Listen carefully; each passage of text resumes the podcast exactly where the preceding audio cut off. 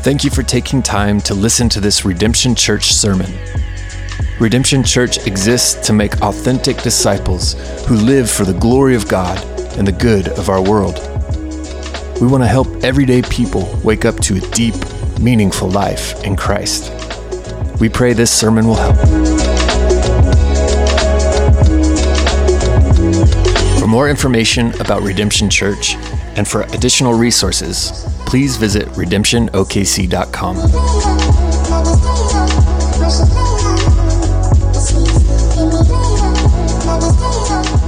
All right, it's good to be here for Kickoff Sunday. Any of you get a donut? Anyone admit they got two? Teenagers, where are you?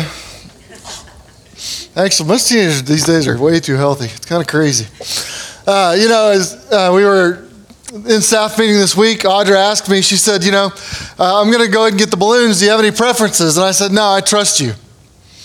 And I show up today with nothing but Georgia colored Um, colored balloons out there, because Audra is definitely a Georgia bulldog. She's a little obnoxious about it right now for some strange reason, but I figure, you know, I, I, ought, I ought to give her a day, because, you know, probably another forty years before she gets to do that again. So, um, at least if history's any uh, any indicator. So, uh, no, it's fun to get here and celebrate. I didn't wear a jersey. I told Chris, because I, I don't want to be provocative and kind of make it hard for y'all to listen to something that's more important. So, and besides that, all my teams are losing right now, so I don't know what to do.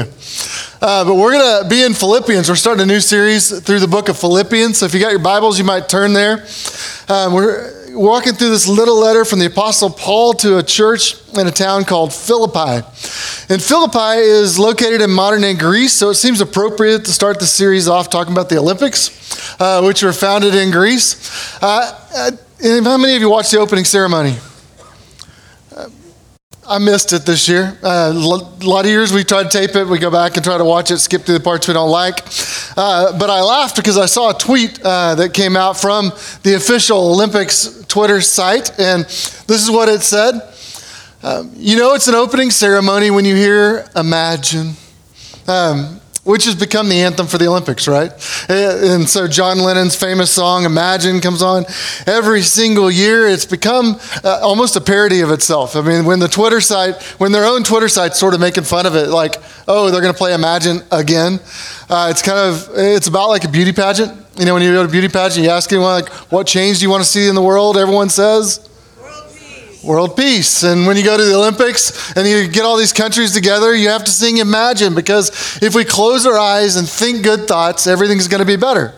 Never mind that half, you know, half the countries there are about to go to war, that there's host countries are committing horrible human atrocities uh, and human rights violations, that athletes are doping up and all kinds of stuff are going on. But if we close our eyes and sing Kumbaya and think good thoughts, then everything is going to magically just get better, right? I'm, Sarcasm, sorry. But you know the you know the words to the song, and it really has become the anthem of our day. You know, imagine there's no heaven. It's easy if you try. No hell below us, above us only sky. Imagine all the people living for today. If we all just lived in the moment and didn't think about anything eternal, things would all get better. Oh, imagine there's no countries. It isn't hard to do. Nothing to kill or die for, and no religion too. Imagine all the people living life in peace. You may say, I'm a dreamer. I'm not the only one. I hope someday you'll join us. The world will be as one. So every four years, we roll this song back out, and not much has changed in the world, but we sing the song again. And uh, I'm not a hater. Like, it's not a bad song. It, it's not awful. It's got a it's got a great tune. It's great. Like, it's emotionally stirring. It's just that the the things that point you to just aren't that strong. Like, where it directs us to find an answer to the world isn't going to really provide the answer that we need. And so um, the Apostle Paul, as we get to Philippians, is going to have a very different approach to finding a place of joy and human flourishing in the world. And he isn't going to imagine a world without a church. In fact, uh, the Apostle Paul loves the church. He, he, he's passionate about the church. He's committed to the church. That's why he says in Philippians, I thank my God in all of my remembrance of you. When I think about the church, I thank God for everything that the church has been in my life, Paul says. And so he's hungry to see the church flourish. And he loved the church and all the church that the all the good that the church did in people's lives, and all the, the good that the church did within human society. Paul loved the church. He didn't want to imagine a world without it. He wanted to imagine a world where the church flourished as God intended it to flourish and thrived as God intended it to thrive. So, friends, if we're going to pursue deep joy, with the, the, one of the major themes of Philippians is this idea of joy and what joy is. And so we're going to lean into that over the next few months. And if we're going to, I mean, what we're going to find is that if we're going to find deep joy that persists in all the up and downs of life, we're going to need something stronger than simply good thoughts. And we're going to need something stronger than, than imagination. We need the people of God enlivened by the grace of God to serve in the strength of God for the glory of God. And that's going to lead us to a much better place. So as we get to Philippians, Philippians opens with these words, Paul and Timothy, servants of Christ Jesus, to all the saints in Christ Jesus who are at Philippi, with the overseers and deacons, grace to you and peace from God our Father and the Lord Jesus Christ. Paul actually takes a standard kind of letter opening or greeting. Like, you know, if he would have gone to his computer and gone to Pages and said, I need a form letter, and it would have downloaded the greeting for a form letter, this way it would have looked very much like this, because in that day, this is what the letters did. But Paul's going to do something a little different. He's going to actually take that form and he's going to infuse it with some theology and some doctrine and give it a little bit more meaning than just a standard, uh, a standard uh, opening. But Paul's joy is in the church, this church. You notice he says to all the saints who are at Philippi, he's saying to the church at Philippi, to the people of God who are in this town called Philippi. Um, this church was likely his favorite church. Uh, most people think if you read through his different letters and the uh, the letters that he writes to different churches, the church at Corinth and others, uh, one, a lot of these churches are a mess, and this one seems like it's reasonably sane. And so there's probably one of the reasons as a pastor he's like, whew, like these people haven't gone off the rails yet. So this is a good church. But this probably, or may have been his favorite church. So I want us to talk about Philippi a little bit. I want us to step back and think through and maybe flip over to the History Channel for a few minutes. And so we're going to go to the book of Acts, and we're going to step out of Philippians for just this week. And we're going to go to the book of Acts. Acts sixteen actually tells the history of how the church at Philippi started. And so if you think about Um, your Bible, and you may not realize this, but a lot of the, uh, you, you have the four Gospels at the first of your New Testament, Matthew, Mark, Luke, and John. And then after those Gospels, you begin to get, uh, you get the book of Acts. And, and the book of Acts is really the story of the early church, or the history of the early church. And so it begins to tell you about what happens after Jesus dies and is resurrected, and the disciples are scattered, and they start, start these little pockets of people in all these cities around the world called churches, that begin to spread the good news of the gospel of Jesus, and that King Jesus has risen and he's brought salvation to all. And so they go and spread throughout the world and share that good news. Acts tells that story. And then the books that come after Acts, you get uh, you know these books like Philippians, Colossians, Ephesians, um, and Galatians and others. These are these are letters that Paul wrote to these churches that were meant to be circulated and read aloud in the churches within in, within that whole region to help guide the church and direct the church as they walk through issues. But those letters that you look at that Paul wrote to the churches, like Galatians, uh, Ephesians, Philippians, Colossians, those historically actually take place during the book of Acts. So the book of Acts tells the story of what happened, and then these letters are written historically during the same time period that you see unfolding in Acts. And so in Acts sixteen, what we get is the beginning of the church in Philippi. So how the church started. And I want us to read through that. So verse uh, verse nine, chapter sixteen. Actually, I'm going to start in verse six. It says, and they went through the region of Phrygia, Galatia, and had been forbidden by the Holy Spirit to speak the word in Asia. And when they had come to, My- to Mysia, Uh, they attempted to go to Bithynia, and the Spirit of God did not allow them. So passing by Mysia, they went down to Troas, uh, Tra- Troas, and a vision appeared to Paul in the night, and a man of Macedonia was standing there urging him and saying, come over to Macedonia and help us. And when Paul had seen the vision, immediately he sought to go into Macedonia, concluding that, that God had called us Uh, or we sought to go into Macedonia, concluding that God had called us to preach the gospel to them. So setting sail from Troas, uh, we made the voyage to Samothrace and then followed to Neapolis, and from there to Philippi, which is a leading city of the district of Macedonia and a Roman colony. We remained in the city for some days. So here you get just a little bit of, of history as to how the church came to be started in Philippi. In, in Philippi. And really what you see in the, this section is kind of an interesting thing, that Paul wanted to go to Asia and the Holy Spirit said no, which seems strange, right? He's like, I'm going to go share the gospel. And the Holy Spirit's like, no, not Not over there. And he's like, well, maybe we'll go over this other place. And the Holy Spirit said no. And then he has a vision and he says, oh, God wants us to go over here. And so God's redeploying them and sending them out and uh, casting them or sending them into this place called Macedonia. You notice um, that it says we sought to go to Macedonia. Who's the we? Who are the they that's, that's talking about? Because it's talking not just Paul, it's talking about someone's plural. So Acts one one, what we see is that this book was written by, uh, that the book of Acts was written by Luke. It's actually uh, Luke and Acts, the Gospel of Luke and Acts are actually one book that's meant to just go straight through. It's kind of chapter one, chapter two, written by the same dude. And so uh, Luke is there, um, as he says, we felt like the Lord was leading us to this place. Uh, you also see in Acts fifteen that Paul and Barnabas kind of had it out a little bit over a guy named John Mark, and they decided to go separate ways. And so Paul chose Silas to go with him. And so Silas is with, uh, is with Uh, Paul on this journey. So you have Luke, you have Silas, you have Paul. You also in uh, Acts sixteen, in the first couple verses, you have a guy named Timothy. And Timothy's sort of a young pastor in training. He's a resident learning how to be a pastor underneath Paul's guidance. And Timothy's an interesting dude because he had a um, he had kind of a divided uh, household. His father was a Greek who had rejected Christianity. His mother was a Jewish woman who had been a believer in God. And so he had this house that was sort of di- diverse, and um, Timothy's coming. And so those are the four that all are taking a mission trip to a place called Philippi. And you know that their house was, their hearts were beating really fast at this time. Uh, have you ever gone to a place that you knew had never heard the gospel?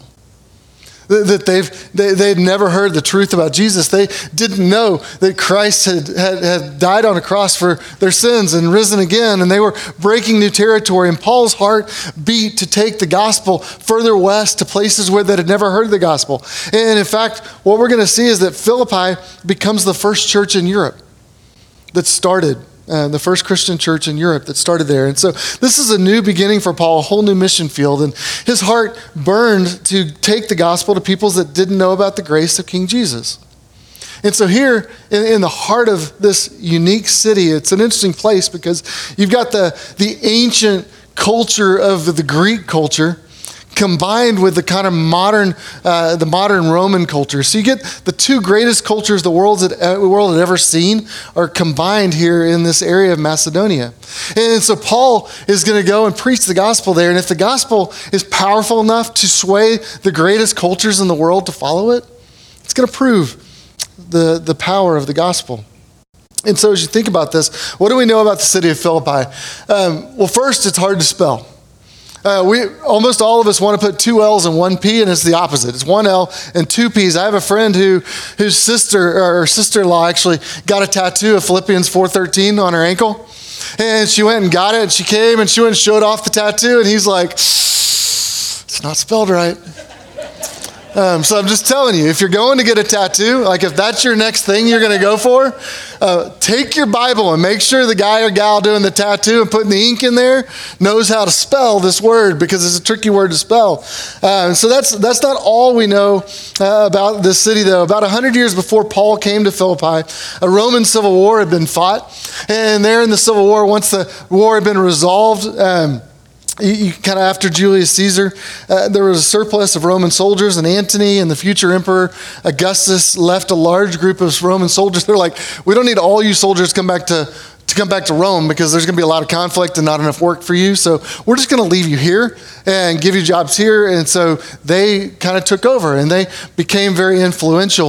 And Philippi became a central city. Now, these Roman soldiers and the others that were there kind of made the predominant language become Latin. And so the common language that was spoken was now Latin. But there's this kind of cross-cultural, multicultural world that's taking place in the city of Philippi, where you've got the ancient heritage of the Greeks with this kind of modern empire of the Romans, and it's all coming together in the middle of this city. And you've got this clash of cultures, this clash of different religions and different backgrounds. Uh, Philippi was also a key posi- city positioned on a road called the Ignatian Way. And so as you went from see if I can do this on a map, come backwards, inverted, so y'all can see it. But if you go from kind of Middle East and Asia this way up to Greece up here, and you go across the water over to Greece, and then you go over to Italy over here, there's a small part of the Adriatic Sea that's a short jump from Macedonia or Greece over to Italy. And so Philippi was on a road that went across that area to a western port that was the shortest, quickest route to get to Rome. And so as a key city in the Roman Empire, this was a major thoroughfare. It's like I forty going east-west across, connecting major parts of the city. So let's read about um, the, the beginning of, the, of this city. Paul, uh, or Luke calls it a leading city. And part of what he's saying is this was a strategic location for us to start a new church. If you're going to start a new church on the way to on the way from uh, from from Israel, and if you're going to start a new church from Jerusalem on the way towards Rome and towards the west, I mean, this is so it's a central strategic location in order uh, to plant a church. So you get down on. Uh, In verse thirteen, and it says, "And on the Sabbath day, we went outside the gate to the riverside, where we were, supposed there was a place of prayer. And we sat down and spoke to the woman, women who had come together. One who heard was a woman named Lydia from the city of Thyatira, a seller of purple goods, who was a worshiper of God. The Lord opened her heart to pay attention to what was said by Paul. And after she was baptized and her whole household as well, she urged us, saying, 'If you have judged me to be faithful to the Lord, come to my house and stay.' And she prevailed upon us." Uh, so here you get this woman who um, comes, and what I want you to see as we look at this passage is the difference a single person can make in the life of a church and in the mission of God. I want us to, to look at this because it's going to be interesting to see Lydia's effect on the churches and on Paul's mission as we move forward. Lydia's never going to preach a sermon. She's never going to hold an official office in the church. And yet she is hugely responsible for the establishment of the first church in Europe and for the spread of the gospel that's going to go throughout that entire continent uh, moving forward. And she becomes, in so many ways, a patron of the church. She helps provide material goods. She provides hospitality, and the church begins to meet there in her house. She likely had the, the largest church in the house, and so that became home base for them because they didn't have a building. And so um, it's, an, it's a remarkable impact that this new believer in Christ is going to make in their life. Now, Lydia likely created her wealth as a businesswoman. Uh, during that time, widows uh, really only inherited about ten percent of the estate of their spouses. And so it wasn't likely that she inherited this wealth. It's likely that she built it, that she was an entrepreneurial woman. It says that uh, she's known as a, a trader in purple dye. Purple was considered a luxury item. And so she comes from a city that was known for harvesting this purple dye. And so she came and moved to Philippi, where there was this key city, and she begins to build a business. And she likely had some status and some influence in the city because, I mean, she ran with all the people that, that were in the upper echelons of society because they would come to her for this rich luxury uh, fabric uh, that they wanted. And so you notice in verse thirteen, it says that, uh, that Paul and these other guys went out to the river to find him.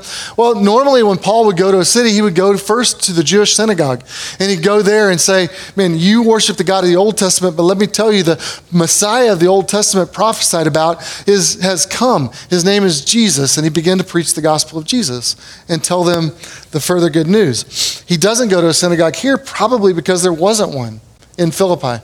In order, according to Jewish custom, in order to start a new synagogue, you had to have ten faithful men who would commit and covenant together to pledge financially to make sure that that synagogue lived and, and flourished.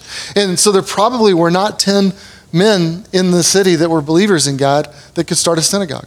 And so oftentimes when that happened, they didn't have a place to meet, so they would go out. You notice it says they went out to where the ladies were praying. So they're out praying by the river. Sometimes they would go to a river because it was just a nice place. Um, any of us like to just go hang out at the riverside? Absolutely. You look at some pictures like, I want a day off. I want to go sit out there for a while. So they would sometimes go out there just because it's nice, but they would also go to the river because they would uh, sometimes be engaged with ritual purifications. And so there's other reasons why they might go there. But it's fascinating here that here in Philippi, there are obviously very few men and not enough that they would have a synagogue, so they go out to the river. And you notice what Acts describes happens next. In verse fourteen, it says, "And the Lord opened Lydia's heart to pay attention to the words of Paul." What were the words? It was the gospel. Paul's preaching the gospel that Jesus came to die for, for the forgiveness of sins, and he was resurrected to give victory over sin and over death. And so new life is available to all. And so spiritually, what we see about Lydia is she was what the, what the Bible calls a God-fearer, meaning she believed in the God of the Old Testament. She believed in the God of the Jews, and she understood uh, and really trusted and believed everything she knew to that point. She just had never heard anyone tell her about Jesus yet. And so she had followed the truth as far as she could, and Paul shows up and tells her the story, tells her the story of Jesus' life, death, and resurrection. It says that God opens her heart so that she could hear the words and she could believe. And then she goes and she's baptized. And um, friends, when she is baptized, she does that before she does anything else. And that's that's the biblical pattern. Can I just ask you a question? Have you been baptized since you became a believer in Christ? Have you come to a place where you yourself understood the words and God opened your heart to, to believe the words that Jesus was the Messiah sent from God to rescue the world, that he lived a perfect life, that he that he taught and performed miracles, and then he laid down his life upon a cross in order to be the sacrificial lamb and atone for our sins. And in being God, who was also man, he was sufficient enough to take away the sins of the entire world. And so all who look to him for forgiveness of sins will find their sins forgiven, so that there is now no condemnation. But new life comes because he didn't stay in the grave, but he was resurrected on the third day, victorious over sin and death, promising new life to all who would look to him, and forever life to all who all who would trust him. That's the gospel. Have you ever, has God opened your heart to hear those words, to let them sink in and bring new life to you? Because if it's true, and if that's true of you, then the next step is to be baptized, and we would love to get to baptize you. Uh, come talk to us after service, fill it out on a Connect card, sign up for the next baptism, and we will we will dunk you, we'll get you wet, and we won't leave you under, we'll pull you up, and then we're going to put you to work. Because what happened with Lydia? So she believed, she was baptized, and then she immediately goes to work, doesn't she?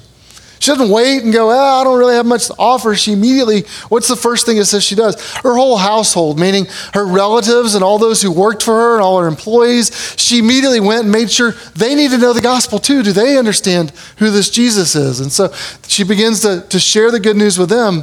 And then she turns and says, hey, if you if you believe that my faith is real, would you guys come to my house and you just stay here and make my house the home? Isn't it interesting that her faith changes when she understands the grace of Christ? That she no longer is going out to the to the river to purify herself from sins. That's happened. So she goes, hey, y'all just want to come to my house and we can celebrate. It'd be more comfortable here. And so now, because she understands grace, she's not going out to the river. She's just inviting people into her house. I love what verse fifteen says. It says, she prevailed upon us. Men, have you ever had a lady like that in your life? Like, you ever had mama come and just like, she's got a, she knows what's going to happen and she's going to make sure you understand? Like, these guys didn't stand a chance. So she invited them all to her house, and then she prevailed upon us, Luke says. Uh, and so it's a remarkable thing. In Macedonia, women were fairly independent and definitely enjoyed some rights. But here, Lydia is immediately going to work for the furtherance of the mission. And um, she likely was Paul's very first convert in Europe, and this is the first church established in Europe. And Paul and his group of missionaries go to stay in her home, and they begin to operate out of her home, and her home becomes a house church through which the entire gospel spreads to Europe. Is that not an amazing thing to see the, the beginning of this? Now, from Lydia's perspective, I don't think she realized what all was really happening. I think she was just meeting the next need that she saw in front of her. There was a need that was presented, and she goes, well, I guess someone, y'all need a place to stay. Why don't you come stay with me? We we need a place to meet. Why don't, this looks big enough. Why don't we all come in here? And she's meeting the needs that arise um, within the mission, uh, within the mission and, and doing the things that need to be done around her. And yet God uses that to change the course of history for, for Paul. She becomes a patron of Paul's. Even when Paul's in prison, she gives financially and takes care of him. When the churches in Jerusalem are at need, uh, this church gives generously to them to take care of them. And she becomes a patron to help provide and build this church in this town called Philippi. Amazing stuff as far as how this church gets started. Um, I want to look quickly just show you what happens next in, uh, in, in Acts sixteen as we jump in here. Uh, the very next thing we see is that It says uh, in verse sixteen, as we were going to the place of prayer, we were met by a slave girl who had a spirit of divination and brought her owners much gain by fortune telling. So you get this little girl, who's probably a middle school girl, young girl, who was possessed by a demon. And through that, uh, she was basically telling the future and, and and committing these things that were able to, and her owners, the owners of this slave, were able to profit from this, this girl's actions and what she did. And so she's following around Paul. And as he's preaching, she's kind of um, interacting with him. And it finally, it's kind of funny, honestly. It finally says, Paul goes, Paul gets annoyed and he looks at the demon and goes, "Get out of her." And so the demon immediately leaves her. Well, what happens in the offshoot of that is that these uh, these people who own the slaves, these magistrates, these business leaders who would go to the marketplace and peddle this girl's wares, um, they get hacked. He's like, dude, now you're messing with my business. You're messing with my bottom line. You cast a demon out of this girl. Now she can't do the divination and all the things she was doing. And so now we can't profit off this little girl. And so they actually dragged Paul and, and Silas before the magistrates and the Roman the Roman government, and they accused them of, and, and there's a lot of anti-Semitism, there's re, some cultural things. They're saying, hey, these Jewish guys are coming in here and they're stirring the pot and they're making us believe stuff that Romans don't believe, and they're going to undermine you and they're undermining our business. And so they, they actually take Paul and Silas and they throw them in prison. I mean, that day, if you weren't a Roman citizen, Uh, you actually didn't have a lot of rights. And so they could beat you in order to try to get a confession out of you. They could beat you to try to get more information out of you. And so what it says here is that they actually stripped them, they beat them, they threw them in prison, and they locked their legs and their arms in, in locks. And so that's where Paul and Silas now are finding themselves. Um, what do you do when you have a bad day like that? Uh, most of us haven't had a day that bad, uh, but, but we've had bad days. What do you do when you have a bad day? Well, Paul and Silas, they rejoiced. They started singing, singing praise songs. Like Chris Clark may do that. The rest of us are like, I don't know. But they start praising the Lord. They start praying together. They're, they're singing songs. And uh, these preachers have a captive audience in prison. Wait for it. Yeah, okay. Uh, so there's nowhere these jailers can go. There's nowhere the other prisoners can go. Paul and Silas are just preaching and praying and singing, and everyone has to listen. And then what happens, um, what happens next is, Uh, let's look at verse twenty-five. It says, about midnight, Paul and Silas were praying and singing hymns to God, and the prisoners were listening to them. And suddenly there was a great earthquake, so that the foundations of the prison were shaken. And immediately all the doors were open and everyone's bonds were unfastened. And when the jailer woke and saw that the prison doors were open, he drew the sword and was about to kill himself, supposing that the prisoners had escaped. But Paul cried with a loud voice, "Do not harm yourself, for we're all here." And the jailer called for lights, and they rushed in, and trembling with fear, he fell down before Paul and Silas. Then he brought out, then he brought them out and said, "Sirs, what must I do to be saved?" And they said, "Believe in the Lord Jesus, and you will be saved, you and all your household." And they spoke the word of the Lord to him and all who were in the house. And they, he took them that same hour, and he washed their wounds, and he was baptized at once, he and all his family. Then he brought them up into his house and set food before them, and he rejoiced along with his entire household that he had believed in God. Remarkable scene, isn't it? This is the start of the church at Philippi. Do you notice parallels between this guy's story and Lydia's story? He, he heard the gospel. He believed, he was baptized, he immediately starts serving. He cleans Paul and Silas's wounds, he invites them home, he feeds them, and he practices hospitality. That something happens that when his heart is engaged with the gospel and he believes it, he immediately wants to publicly acknowledge that Jesus is the one who saved me through baptism, and then he starts serving the people of Jesus as the, the very next thing he does. There's always this connection between faith in Jesus and the people of Jesus. That we're baptized, we're baptized into the mission of Jesus. And so as you think about this uh, this section and what, what's happening, uh, I think it's important for us to see what happens in this in this jailer's life. These are diverse people, but they have the same response to the gospel.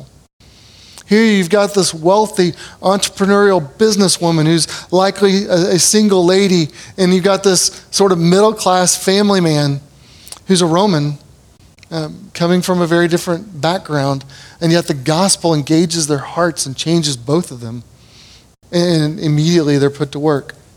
So Paul and Silas, it says, they went out of the prison, Uh, they're eventually freed, and they, they went out of the prison and um, went and visited Lydia. And when they'd seen the brothers and encouraged them, they departed and they went off to another place to go preach the gospel. Um, so there's this, that's the birth of the church at Philippi. Paul and Silas show up, start a church, start a ruckus, and then kind of just drop mic and go to the next place. But you notice who's left? Lydia, the jailer, this little girl, and a group of other uh, of other people that begin to form this church in the church of Philippi. And this was the launch of the first church in Europe. It's pretty amazing, isn't it? How many of you have been to Europe? If you've ever gone to Europe, I'm going to guess you went to see a church sometime in your journeys in Europe. I'm guessing that you stopped and went to check out Notre Dame. I'm guessing that you stopped by Saint Peter's. I'm guessing that you went to one of these other places because you, because these are these are things that have grown up within our uh, within, within Europe, and it started here. It's interesting. I, my son is studying over in Scotland, and he's got a great little Scottish Presbyterian church over in Saint Andrews that he attends, and that started. And, that is, and Scotland's about as far away from Greece and Europe as you can get. But what we see is that Lydia in this little church in Philippi became a gateway that started churches popping up all throughout Europe that spread throughout the world. Friends, God's plan is to work through people.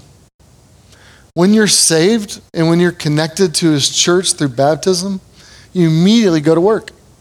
We've got stuff to do. We've got a mission to live. We've got a gospel to share. And what I want you to understand, what's implied in these stories and explicit when we get into the book of Philippians and begin to work this is you are important to the mission of God. You are important to the church. You are the church. He didn't leave this in the hands of a few leaders that are put into place, but he left it in the hands of the people of this city to be light in this world. It's why Paul later in his letter to Philippians writes, I thank my God in all my remembrance of you. He's talking about this church and these people. I thank my God in all my remembrance of you, always in every prayer of mine, for you all, making my prayer with joy because of your partnership in the gospel from the first day. What was the first day? It was the day Lydia came to faith, right? I th- I'm thankful and I pray with great joy because of you, for because of your partnership in the gospel from the first day until now. And it's right for me to feel this way because I hold you in my heart, for you are all partakers with me of grace. Isn't that beautiful? So you, we're, we're partakers of God's grace together, and we're partners in God's mission together. Those two things always go together, and that's what makes a church flourish. They didn't leave the mission of Jesus to a few strong leaders. Paul and his friends, Paul and friends left. He left it in the hands of the people of the church, and they thrived. Friends, have you ever thought of your home as a secret mission outpost in the kingdom of God? Lydia did. That's how she came to see it. Have you ever thought of your role in Edmond and Oklahoma City as an ambassador of Christ? Presenting the good news to the world and inviting them to come and trust King Jesus? Have you ever considered yourself a partner and a teammate in the church's mission to the world? It's easy, I think, for us to overlook our importance to the mission of God. But God always intended, if you read through the book of Acts and if you read through the letters that he wrote, for the church to flourish through the people of God. You may say, I'm just an ordinary person, but he's chosen you. You may say, uh, I don't have any extraordinary gifts to give, but God will use you. You may say, I'm not that good of a person, and yet he calls you a saint in Christ Jesus. If God's opened your heart to the gospel message, then he's also drafted you into service and put you on his team. That's, that's always the pattern that you see throughout the scriptures. So what kind of people does God use to further his mission? Well, Lydia was a strong, single person of Greek background, and uh, the jailer is, uh, is is a Roman middle-class uh, family man. Very different backgrounds, very different, very diverse people, and yet the gospel engaged both of them and put them both to work, and they formed the foundation of this church. Friends, God's people are ordinary people doing ordinary things for an extraordinary purpose. The gospel is is worth the investment of our lives, and that's always how God planned for the church to operate. Do you know that's still how churches start today? Uh, we started in the living room full with very ordinary people. And we continue to call people into the gospel. We continue to connect them to Jesus. And then we continue to put them to work to, to live out the mission of God in our world. The church is not never about a special few, but it's always about the saints that God's called to be a part of his church family. Um, let's go back quickly to Philippians one. Paul and Timothy, servants of Christ Jesus, to all the saints in Christ Jesus who are at Philippi. You notice it says to all the saints. Paul's written his letter to everyone in the church. Uh, I know most of us don't, don't feel like saints, but what, uh, what Paul is saying here is you're not a saint because you're great. You're a saint because Jesus was great. And because Jesus has done all the work for you, you get bestowed sainthood upon you. To all the saints who make up the church in this town called Philippi. Friends, we are all saints. If we are saved by Christ, we're hidden in him. It's the great exchange. He exchange. He takes our sin and he gives us his righteousness, and we become saints, be declared, we're declared saints because of Christ. Uh, y'all wanna y'all wanna start implementing that on Sundays? Just come around here and just like, well, Saint Donna, Saint Jason, Saint Ken. Like we We're all saints. We're not going to call ourselves that because it just gets weird. Um, but that's the reality, biblically, is that Christ has called us all saints. He's written this to the church. What makes us saints is the gospel. That's why Paul later is going to say, I'm not ashamed of the gospel, for it's the power of God for salvation to the Greek, to the Jew first and also to the Greek. Because he first would go to the Jewish people in town and present the gospel, but it always would go to the Greeks, and that's what happened in Philippi, right? And so you see this movement that happens. And friends, here's where, where I want to end today. Uh, the gospel can make murderous men like Paul joyful. The gospel can make arrogant men humble. The gospel can make selfish men missionaries. The gospel can make wealthy women generous. The gospel can make a possessed girl free, and the gospel can make prisoners and prison keepers sing. The gospel changes everything, and that's what we're going to see as we study Philippians, is Paul's love for the gospel and love for the church, because it's the place where the where the gospel advances. Uh, Philippians one twenty-five says, I know that I will remain and continue with you all for your progress and joy in the faith. Um, that's what Paul says is why he's why he exists and why he's connected to the church of Philippi. And so friends, as we as we think about this this next few months, would you just make that your prayer? Would you make that your prayer that, that, that ultimately this is what the church is about? That you might experience real progress and joy in the faith. And that's what I hope comes out of our study of Philippians and what we're calling one another to. Let me pray for us. Heavenly Father, I pray that we would never imagine a world without a church, but we'd imagine your church flourishing as you intended it, a place of grace and peace from God. A place where the gospel changes lives, a place where all the saints together serve as one in mission to our city. Father, I pray that you would make it so for your glory and for our good. Amen.